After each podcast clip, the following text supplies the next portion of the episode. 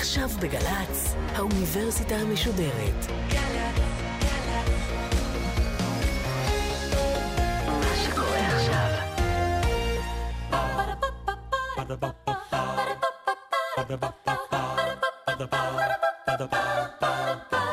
האוניברסיטה המשודרת בשיתוף מיזם וויז מציגה המדען העירום, מיטב החוקרים בישראל בשיחה עם בן שני, אחד על אחד מול קהל. והפעם, הפרופסור גלית יובל, מאוניברסיטת תל אביב, על זיהוי פנים ועיוורון פרצופים. עורכת ראשית, מאיה גאייר. ערב טוב לכם, ערב טוב לקהל הגדול שלנו כאן במדען העירום, הרבה אורחים שצריך להקדיש זמן ארוך מהשיחה איתם רק כדי להסביר מה הם חוקרים. זה לא המקרה עם האורחת שלנו הערב, הפרופסור גלית יובל. גלית יובל חוקרת פרצופים, ואם עולה עכשיו חיוך על הפנים שלכם, מהר מאוד תבינו שיש הרבה דברים שהיא חוקרת, ואתם לא חשבתם בכלל שהם נושא למחקר. כמו השאלה, למה יש אנשים שמזהים יותר טוב מאנשים אחרים פנים מוכרות? למה באמת כל הסינים נראים לנו דומים? והאם אפשר להאמין למסדר זיהוי משטרתי? פרופסור גלית יובל החלה את דרכה בלימודי פסיכולוגיה, משם המשיכה ללימודים בתחום מדעי המוח, את המעבדה שלה לחקר הבסיס המוחי והקוגניטיבי לזיהוי אנשים היא הקימה כאן באוניברסיטת תל אביב, האוניברסיטה שחוגגת עכשיו 60 שנים ומארחת אותנו להקלטה מיוחדת של המדען העירום בפאב שנמצא בשטחה ונקרא החוג הצפוני. פרופסור גלית יובל, התחלת בכלל בלימודי פסיכולוגיה, נכון? נכון. מה משך אותך לתחום הזה? מתישהו בצבא נתקלתי באיזה ספר על המוח ועל הקשר בין מוח לקוגניציה, אז לא היה גוגל, אז כל מה שידענו זה מספרים, ואיכשהו הקשר בין מוח לקוגניציה היה לי ברור שכדי להבין על זה יותר אני צריכה ללכת ללמוד פסיכולוגיה. אנחנו לא רגילים להתייחס לפסיכולוגיה כאל מדע.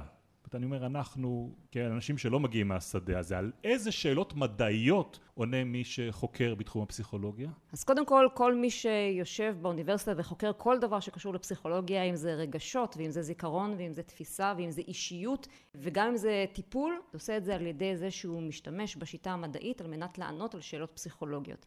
לפסיכולוגיה גם יש עולם שלם מחוץ לאוניברסיטה, כי בסופו של דבר על רגשות, מחשבות וזיכרונות כולנו יכולים לדבר, כי כולנו חווים אותם. אז הרבה אנשים גם מדברים עליהם מתוך האינטואיציה שלהם, מתוך אמונות שיש להם, וזה עולם נפרד. השימוש בשיטה המדעית כדי לחקור תהליכים פסיכולוגיים זה מה שאנחנו עושים באוניברסיטה, ואז באמת משתמשים בשיטה הזאת כמו שמשתמשים בה בביולוגיה או בפיזיקה או בכימיה, רק השאלות ששואלים הן שאלות פסיכולוגיות. תני לי דוגמה לשאלות. אז שאלות שמנסות להבין איך אנחנו חוקרים למשל זיכרון. מה הגודל של הזיכרון שלנו? אם יש לנו זיכרון לטווח ארוך לעומת זיכרון לטווח קצר.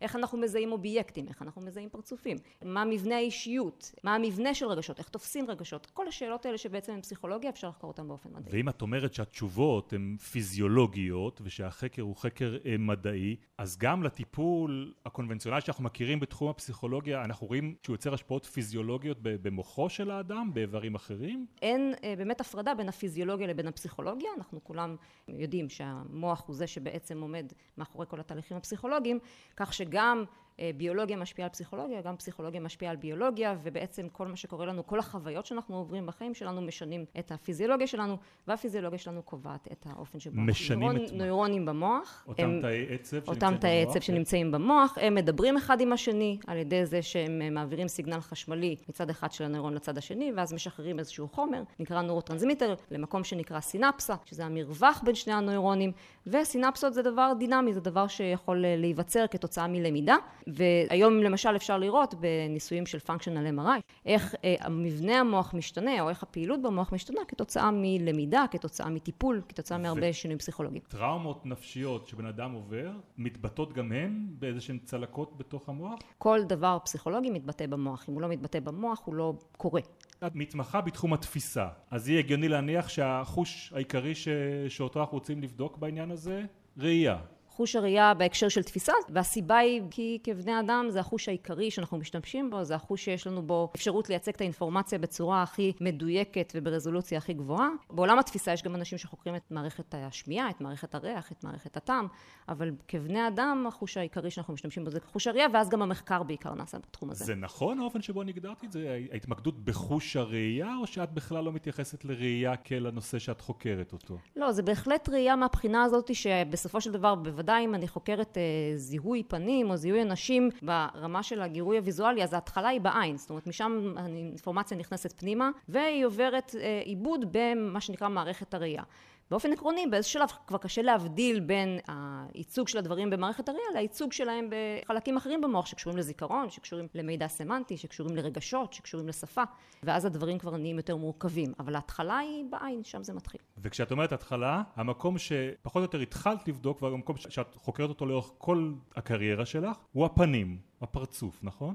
נכון, אז בעצם רוב הקריירה זה אומר בעצם באיזשהו שלב במהלך הדוקטורט הייתה איזו תקופה שאמרתי אני לא אחקור פרצופים, אני לא אחקור פרצופים, זה קורה להרבה חוקרים כי אה, מחקר פרצופים זה מחקר מאוד רווי, יש המון המון חוקרים שחוקרים פרצופים, ככל הנראה... בכלל אומרים פרצופים או פנים? גם וגם, גם פרצופים וגם פנים, פרצוף ש... נשמע לי יותר מצחיק. אז אני אגיד פנים. ו... והסיבה שזה תחום רווי, או תחום שיש בו הרבה מאוד מחקר, זה בגלל שפנים הם גירויים סך הכל מאוד מאוד פשוטים. יש זוג עיניים, אף ופה בתוך עיגול, אבל כמות האינפורמציה שאנחנו מפיקים מהם, שאנחנו יכולים להבין מהם, היא מאוד מאוד עשירה. באיזה גיל מתחילים לזהות פנים? אז לזהות פנים, השאלה אם לזהות את האנשים שאנחנו מכירים, או בכלל לשים לב לפנים. אז בעצם רואים שכבר ב-24 שעות הראשונות אחרי הלידה, תינוקות מעדיפים להסתכל על פנים מאשר על גירויים שהם לא פנים. את הדבר הזה מוצאים ממש ב-24 שעות הראשונות אחרי הלידה, זאת אומרת עוד אין שום ניסיון עם העולם החיצוני, בגלל זה זה נורא מעניין, ובעצם הטענה היא שיש לנו איזשהו טמפלט, שהוא כנראה בצורה של מה שנקרא T, T ישר, שאיתו אנחנו נולדים, והוא בעצם זה שמכוון אותנו להפנות את הקשב לפנים, זאת אומרת המנגנון שלנו כבר מכוות לפנים עוד לפני שאנחנו נולדים. תסבירי לי את הקשר לאות T. לפנים ישרות יש לנו את רוב הקונטרסט באזור העיניים, ופחות קונטרסט באזור הפה. שזה בעצם די דומה, אם אתה הולך ומטשטש את התמונה, אתה תראה משהו שיש לו מין צורה כללית של האות T. נחשוב על איך שצייר מתחיל רישום שלו, הוא עושה איזשהו קו אמצע באף, בקו באזור העיניים. באזור העיניים. כן. זה T. וזה הקונטרסט החזק שאנחנו רואים אם תטשטש תמונה של פנים, כי בסופו של דבר תינוק שהוא נולד, הראייה שלו מאוד מאוד מטושטשת. אז לא, הוא לא לגמרי רואה פנים, הוא רואה מעין כתמים. אבל הכתמים הם חזקים בצורה שבה באזור העיניים יש לנו כתם חזק של קו ולמטה וזה פחות. וזה משהו שטבוע בו, או שזה משהו שהוא מהר מאוד לומד להבין שלשם הוא צריך להתביית? אז זו שאלה שמאוד קשה לענות עליה, מעבר לזה שאתה אומר, אם בדקנו את זה. כן. כי תמיד אנחנו מתקשים להפריד בין סביבה למה שמולד ונלמד, אבל כשאתה עושה את זה ב-24 שעות הראשונות, אתה מניח שלא היה שם הרבה הזדמנות ללמוד, זאת אומרת, מה שיצאנו איתו זה מה שאנחנו רואים. תסבירי לי את המורכבות, כי זה נשמע לנו אינטואיטיבית מאוד ברור שתינוק ירצה להתמקד בפנים של ההורים ו- ויש גם הסברים משדות אחרים למה הוא עושה את זה אבל מה כל כך מורכב בפעולה שמתבצעת במוח של התינוק שאמור להבדיל פנים מכל דבר אחר שהוא רואה אותם? אז קודם כל, כאמור, בפנים זה לא רק זיהוי פנים, זה גם הבעת רגשות מפנים למשל, שזה משהו שמאוד חשוב שנדע לעשות ונדע להתכוון עליו כדי להבין את מה שקורה סביבנו. בעצם ההנחה היא שאנחנו יצורים חברתיים, וכדי לפעול בצורה... אז זה מסביר למה זה נחוץ, אבל אני רוצה להבין קודם כל מה הפעולה שהמוח, את מה הוא צריך לחבר כדי שהוא יבין שזה פנים ולא כף היד של המטפלת שעומדת. אז בשלב ראשון צריך ליצור איזושהי רפרזנטציה של הגירוי, איזשהו ייצוג של הגירוי, ולעבד אותו באיזשהו אופן שבו באמת תוכל להבחין בין משהו שהוא פנים לדבר אחר. בעיקרון מה שאנחנו רואים כשמסתכלים במוח אנחנו רואים שיש לנו אזורים ואצל כל אחד מאיתנו אפשר למצוא את זה בקלות במכשיר אה, MRI שמגיבים בצורה חזקה לפנים ומגיבים בצורה חלשה לכל גירוי שהוא לא פנים זאת אומרת ההבחנה הזאת בין פנים ללא פנים את רואה שאיפה המוח עובד כן, אז אפשר לראות את זה בשלב אה, מאוד אה, מוקדם ואפשר גם במדדים אחרים, אבל אצל כל אחד מאיתנו אפשר לראות את ההבחנה הזאת והיא הבחנה מאוד ברורה של משהו שהצורה שלו היא כמו של פנים לעומת משהו שהוא לא. איפה במוח אנחנו מפענחים אותם? המערכת הוויזואלית בנויה בצורה כזאת שהמידע נכנס לעין, הוא עובר למרכז המוח ומגיע לחלק האחורי של הראש שלנו, שם נמצא הקורטקס הוויזואלי הראשוני, שם מתחיל העיבוד, ובעצם אזורי הפרצופים נמצאים לא מאוד רחוק משם, אבל קצת יותר קדימה, מה שנקרא, אזורי הפרצופים הראשוניים. וזה אזור שמבשיל מוקדם יותר מבחינת התפתחותו של המוח? אז זאת שאלה, כי בעצם את הניסויים האלה מאוד קשה לעשות על תינוקות אה, צעירים, אנחנו לא יודעים בעצם מאיזה גיל כבר רואים אותו, אבל בוודאי רואים אותו אצל אה, ילדים שכן בדקו, עוד לא עשו בעצם, אה, האמת היא שעכשיו הכנס האחרון שראינו, פעם ראשונה ראינו בעצם functional MRI של תינוקות ממש צעירים, ונראה שהאזור הזה קיים כבר גם שם. מה הדבר שמספיק כדי שנדע שהאובייקט שאנחנו רואים מייצג פנים? אז יש המון וריאציות, יש לפעמים כתמים באמת שהם מין כתמים שחור לבן, קוראים להם Mooney faces, אם מישהו רוצה אחרי זה לחפש בגוגל מה זה Mooney faces, שזה אפילו לא עיניים, אין שם עיניים, אין אף ופה, יש שם איזשהו באמת הצללות שנראות כמו פנים, וזה מספיק כדי שאנחנו, עם זה אפשר להפעיל את האזור פרצופים במוח מאוד בקלות. זאת אומרת, כל דבר שתסתכל עליו ויראה לך פרצופי, גם אם זה לפעמים אנחנו הרי מאובייקטים, אנחנו מייצרים פרצופים. אנחנו מחפשים אותם בעננים, בסלעים, בעצים, נכון? אז ברגע שאתה מוצא, אתה בעצם אה, הפעלת את אזור הפרצופים שלך. זה נשמע לי די ברור, אבל אולי יש לך גם תשובה מדעית. למה אנחנו מחפשים בכל הדברים האלה פנים? אין לי תשובה מדעית למה אנחנו מחפשים את זה באובייקטים. השאלה היא בעצם למה אה, אנחנו בכלל מחפשים פנים, הרי אמרנו אנחנו מחפשים אותם מהרגע שאנחנו נולדים. הם מושכים לנו את הקשב, אולי יש לנו אפילו איזה טמפלט מולד כדי שאנחנו נוכל אה, לאבד אותם. אז הרעיון הוא שפנים באמת, זה, יש בהם אינפורמציה חברתית מאוד עשירה. שמאוד חשוב שנדע לעבד אותה בצורה נכונה על מנת לתפקד כיצורים חברתיים בעולם שלנו, להבין רגש, להבין, לזהות האנשים הנכונים. מה האיבר שהכי מסתכלים עליו בפנים האנושיות? אז הרבה שנים חשבו שבעצם אנחנו בעיקר מסתכלים על העיניים. יש בעצם ניסויים שמשתמשים במכשיר שנקרא eye tracking, מכשיר שבעצם עוקב אחר תנועות העיניים שלנו, שאנחנו מסתכלים על תמונה של פנים, וראו שכבר באמת ה-T הזה, זאת אומרת שאנחנו מסתכלים על העיניים ועל האף. אחד הדברים שגילינו במחקר אה, שעשינו לפני שנתיים, סטודנט שלי אייל מהודר, שהוא בדק תנועות עיניים של אנשים, ומה שהוא בעצם מצא זה שכל אחד מאיתנו בעצם אוהב מקום אחר בפנים. יש אנשים שמסתכלים יותר על אזור האף והפה, ויש אנשים שמסתכלים יותר על מה שאנחנו קוראים ה-bridge of the nose, מעל האף, ויש אנשים שמסתכלים יותר על העיניים. כשמסתכלים בממוצע מעבר להרבה אנשים, באמת נראה שכולם מסתכלים על העיניים והאף, אבל כשמסתכלים על כל אחד מאיתנו בנפרד, כל אחד מאיתנו אוהב מקום אחר, ומה שמעניין זה שהבאנו את האנשים האלה שנה וחצי אחרי, לעשות עוד פעם את הניסוי, והם הסתכלו לאותו מקום. זאת אומרת, זה משהו באמת תכונתי. הסתכלות גם על אזור הפה, המון פעמים גם מקושרת לסוג של פתולוגיה בזיהוי פנים. אומרים שאנשים שלא מזהים פרצופים מסתכלים יותר על אזור הפה. אנשים בעצם שגם סובלים מאוטיזם, זה אנשים שלא מסתכלים לאנשים אחרים בעיניים ומסתכלים יותר על אזור הפה, וזה תמיד קושר באמת לקושי בזיהוי פנים. ומה שראינו שיש אנשים שמסתכלים על אזור הפה ועדיין מזהים פרצופים מצוין, וזה פשוט הסטייל שהם משתמשים בו. את אומרת הרבה זיהוי פנים, וזה גם תחום המחקר שלך. מה הכוונה במונח זיהוי פנים? זה כמו שאני חושב על זה? זה האם אני מכיר אותו או לא מכיר אותו? כן, האם אתה מכיר אותו או לא מכיר אותו. האם אתה צריך לזהות הבן אדם שאתה אמור לזהות, כי פגשת אותו לפני כן. ולמה אני אמור לזהות מישהו?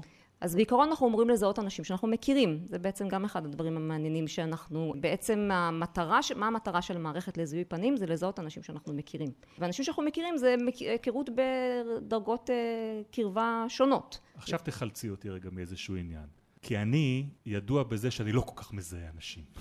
זאת אומרת, אני מוצא את עצמי מסתובב הרבה פעמים במקומות שבהם אנשים לא מבינים למה אני לא מזהה אותם. Mm-hmm. ואז הם מייחסים לי כל מיני תכונות, בדרך כלל שליליות, כן? שאני לא מזהה. יש לי איזשהו מפלט במדע בעניין הזה?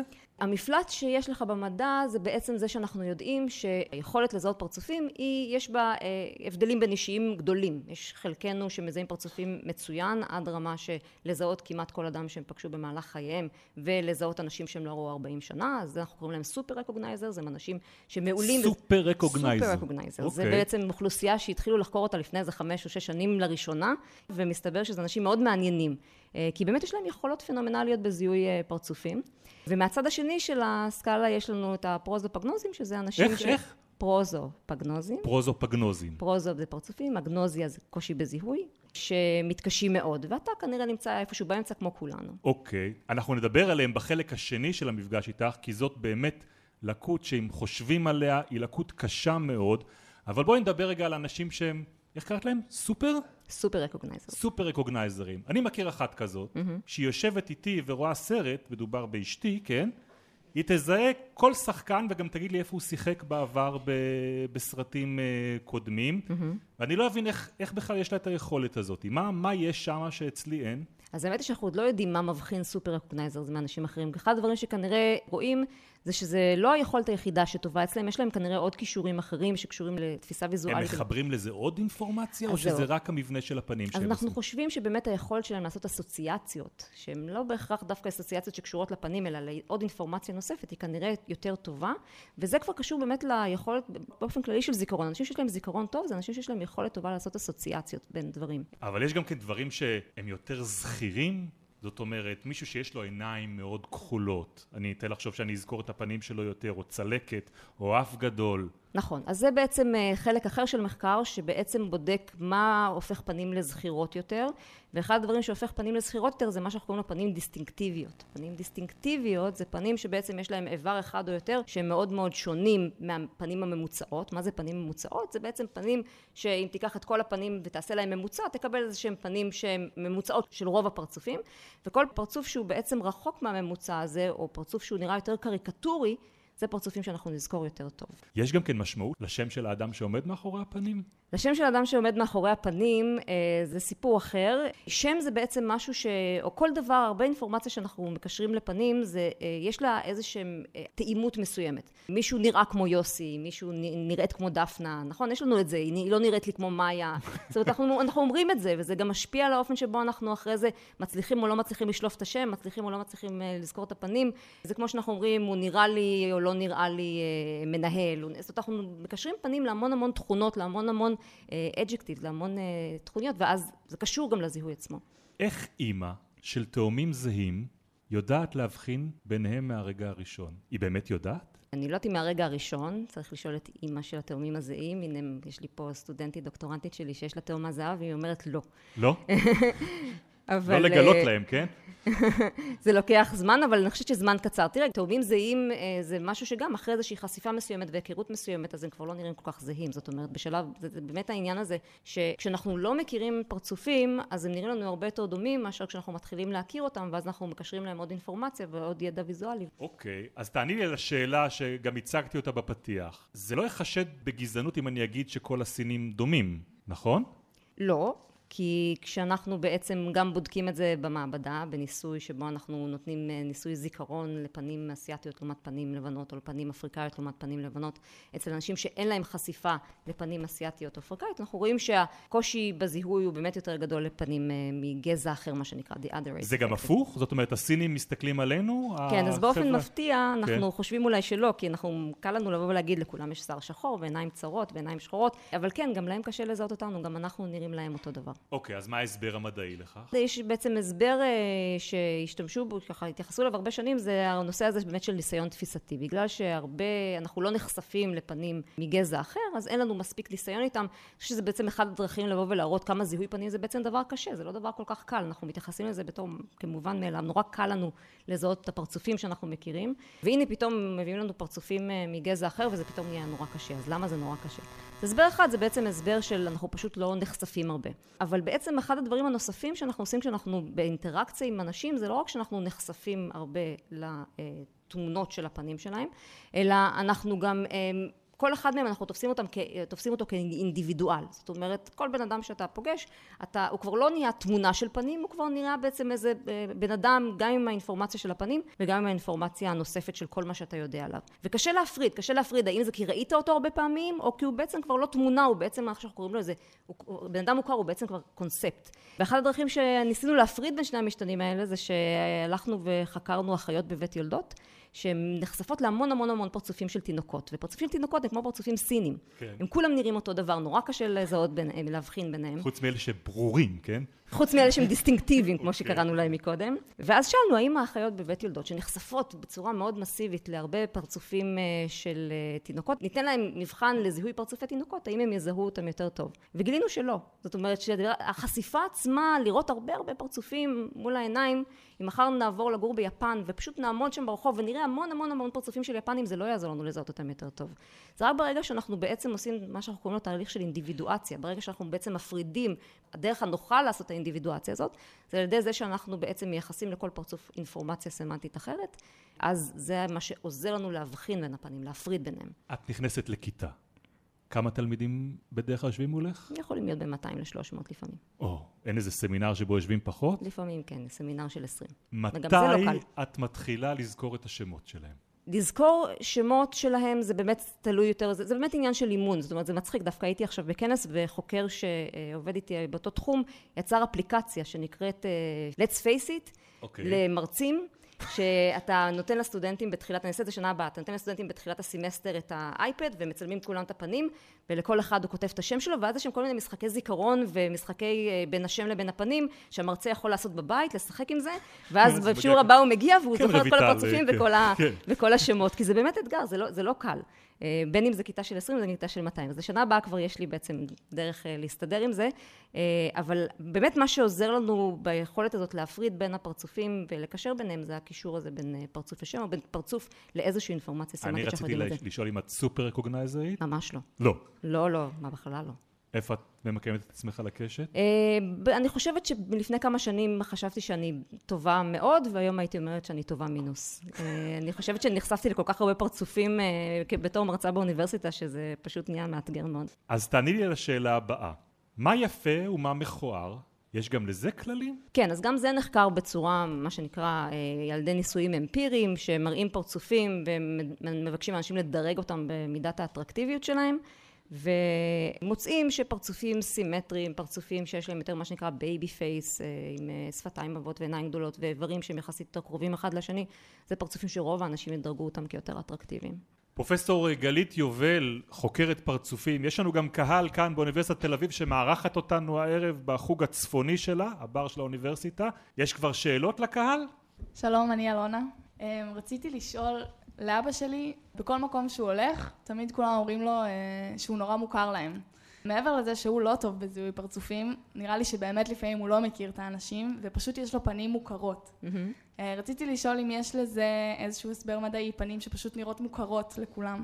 אה, אז זה נחמד דווקא, כי אני לא מכירה מאמר שבדק את זה, אבל לא מזמן ניגשה אליי סטודנטית שלומדת באיזה קורס של אה, שימוש בווידאו בטיפול. והמטלה שלהם בקורס הייתה לעשות וידאו על סיפור אישי שלהם. והסיפור האישי שלה היה הסיפור האישי של אבא שלך. היא אמרה, כולם חושבים שאני מוכרת להם, כולם אומרים לי שהם כבר פגשו אותי, ומנסים לשכנע אותי שהם פגשו אותי, אבל אני לא פגשתי אותם אף פעם. והיא אמרה לי, את יכולה להסביר לי למה זה קורה? אז אמרתי לה, בואי נעשה ניסוי. לקחנו צילום של הפנים שלה, ולקחנו עוד תמונות של אה, בנות אחרות פחות או יותר באותו גיל. ואמרתי לה, תבקשי מאנשים לדרג עד כמה הפנים שלך הן דיסטינקטיביות, מה שדיברנו עליו מקודם, עד, עד כמה הם יבלטו בקהל של אנשים. וההשערה הייתה זה שבעצם הפנים שלה נראות מין פנים ממוצעות, וכנראה הן דומות להרבה פנים אחרות, ונורא קל להתבלבל בפנים שהן ממוצעות, וזה גם מה שאנחנו רואים כשאנחנו מציגים פנים שהן יותר דומות לממוצע, אנשים יותר מתבלבלים, הם חושבים שהם ראו אותם, ואולי הם לא ראו אותם, ועשינו את הניסוי, וזה הסתדר, זאת אומרת, ראו שבאמת הפנים שלה, כשאנשים צריכים לדרג את הפנים שלה, עד כמה הן דיסטינקטיביות, הם מדרגים אותם, נותנים להם ציון מאוד נמוך. זאת אומרת שהפנים שלה הרבה יותר קרובות לממוצע, הן הרבה פחות שונות מהממוצע, ככה שנורא קל להתבלבל ביניהם כנראה לבין פנים אחרות. אז זה ככה זה ניסוי אנקדוטלי שנעשה אה, במסגרת איזשהו קורס של סטודנטית. כן, שאלה נוספת כאן קרוב. אה, שתי שאלות בבקשה. לגבי אה, תינוקות בני יומם בבית חולים, האם ניתן להבדיל ביניהם והאם אה, צריך איזה דגימת DNA למקרה שהצמיד נופל להם או משהו כזה? אה, שאלה שנייה, איך מזהים בן אדם אה, אחרי 40 שנה שלא ראית אותו ויש לו שיער לבן ועוד כל מיני דברים שהשתנו? אוקיי, אז בקשר לתינוקות בני יומם, קודם כל, אז כמו שאמרתי, החיות לא יכולות לזהות אותם על סמך הפנים שלהם, אוקיי? ובגלל זה באמת יש את הצמיד, ואם הצמיד נופל, עדיף שלא ייפול. אבל זה לא אומר שאין מידע של זיהוי בפנים. זאת אומרת, אחד הדברים באמת שעשינו זה אמרנו, למשל, אין מידע על אה, מגדר בפנים של תינוק. כשמסתכלים על פנים של תינוק, אי אפשר לדעת אם זה בן או בת, שזה גם דבר שהוא אה, באמת, אה, למה שלא נדע? הרי כשאנחנו מסתכלים על פנים של אנשים, נורא קל לנו לקבוע את זה. המידע הזה לא קיים בפנים של תינוק, אבל כן קיים בפנים של תינוק, המידע של... לא קיים אה, אמפירית? זאת לא אומרת... קיים אמפירית, זאת אומרת, ניסינו גם לאמן אה, ולא הצלחנו, מודל חישובי ניסה להבחין, לא הצליח, אין שם את המידע הזה, אוקיי. האם זה בן או בת. אבל כן יש למידע על הזיהוי, איך אנחנו יודעים? כי אנחנו הצלחנו באמת לאמן אנשים להבחין בין פרצופים של תינוקות, על ידי זה שבעצם אמרנו להם, קחו את הפנים, וזה יוסי, זה דני, זה שלומי, זה בעצם אימון מאוד מאוד אה, יעיל, ומצליחים להבחין בין פנים של תינוקות, אבל זה דורש איזשהו אה, אימון. אה, זה לגבי אה, השאלה על הפרצופי תינוקות. לגבי איך אנחנו מצליחים לזהות אנשים שלא ראינו 40 שנה, אז הרבה פעמים אנחנו לא מצליחים, זה באמת קשה.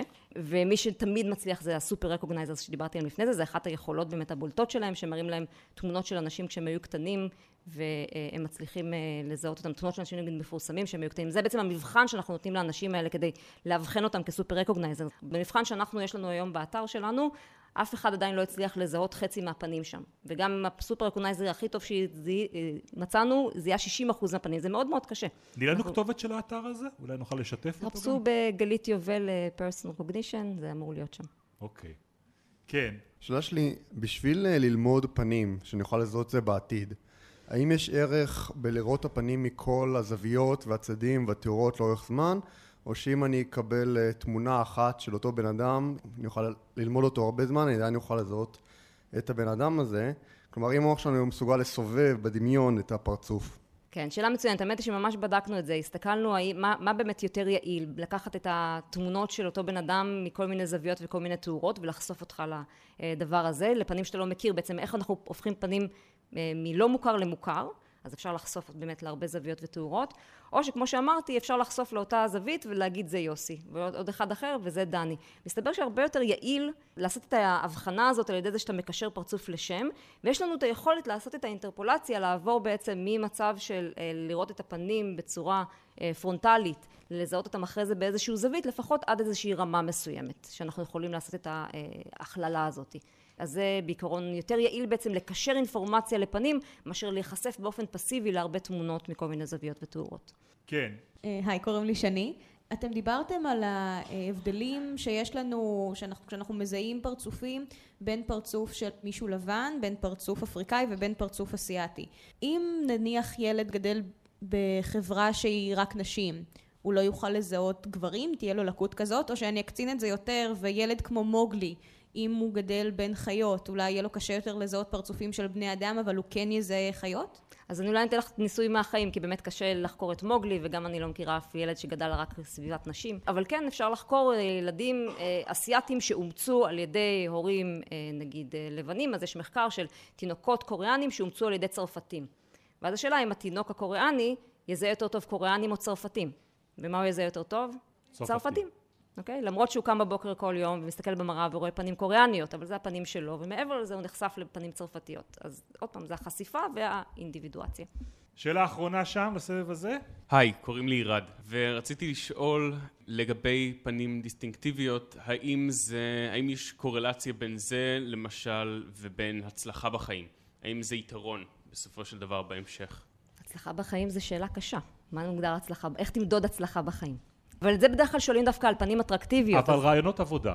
בדקתם את העניין הזה? אז מי אנחנו לא, לא, יותר? אנחנו לא בדקנו. כל הנושא הזה של רושם ראשוני, זה קשור גם לאטרקטיביות, זה קשור גם לייחוס תכונות בכלל לפנים. אנחנו מייחסים לפנים לא רק את האטרקטיביות שלהם, אלא אנחנו גם מסתכלים על בן אדם ומחליטים האם הוא אמין או לא אמין, האם הוא נראה לנו אינטליגנטי או לא אינטליגנטי. את כל האינפורמציה הזאת אנחנו מוציאים מפנים, וזה משפיע מאוד על איך שאנחנו אחרי זה מתייחסים אליהם. איך זה שאף אחד לא שאל אותך איך הפנים של הכלב דומים לבעלים שלו? ואיך בני זוג נהיים יותר דומים אחד לשני כן. אחרי כמה שנים. איך זה קורה? איך זה קורה באמת. טוב, אז אנחנו נענה על זה בחלק הבא. פרופסור גלית יובל, אל תלכי לשום מקום. אנחנו נשארים איתך כאן באוניברסיטת תל אביב, אנחנו נפרדים עכשיו מהמאזינים שלנו בגלי צה"ל. הם ישובו לשמוע אותך בשבוע הבא. בינתיים נודה לעורכת הראשית שלנו, מאיה גאייר, למפיקות ועורכות התחקיר, אביגיל קוש ותום נשר, לבני יהודאי ובן קטן הטכנאים שלנו. תודה נוספת לאוניברסיטת תל אביב, לעומרי קאופטייל ולבר, החוג הצפוני שמארח אותנו כאן. בינתיים, לילה טוב כאן מתל אביב.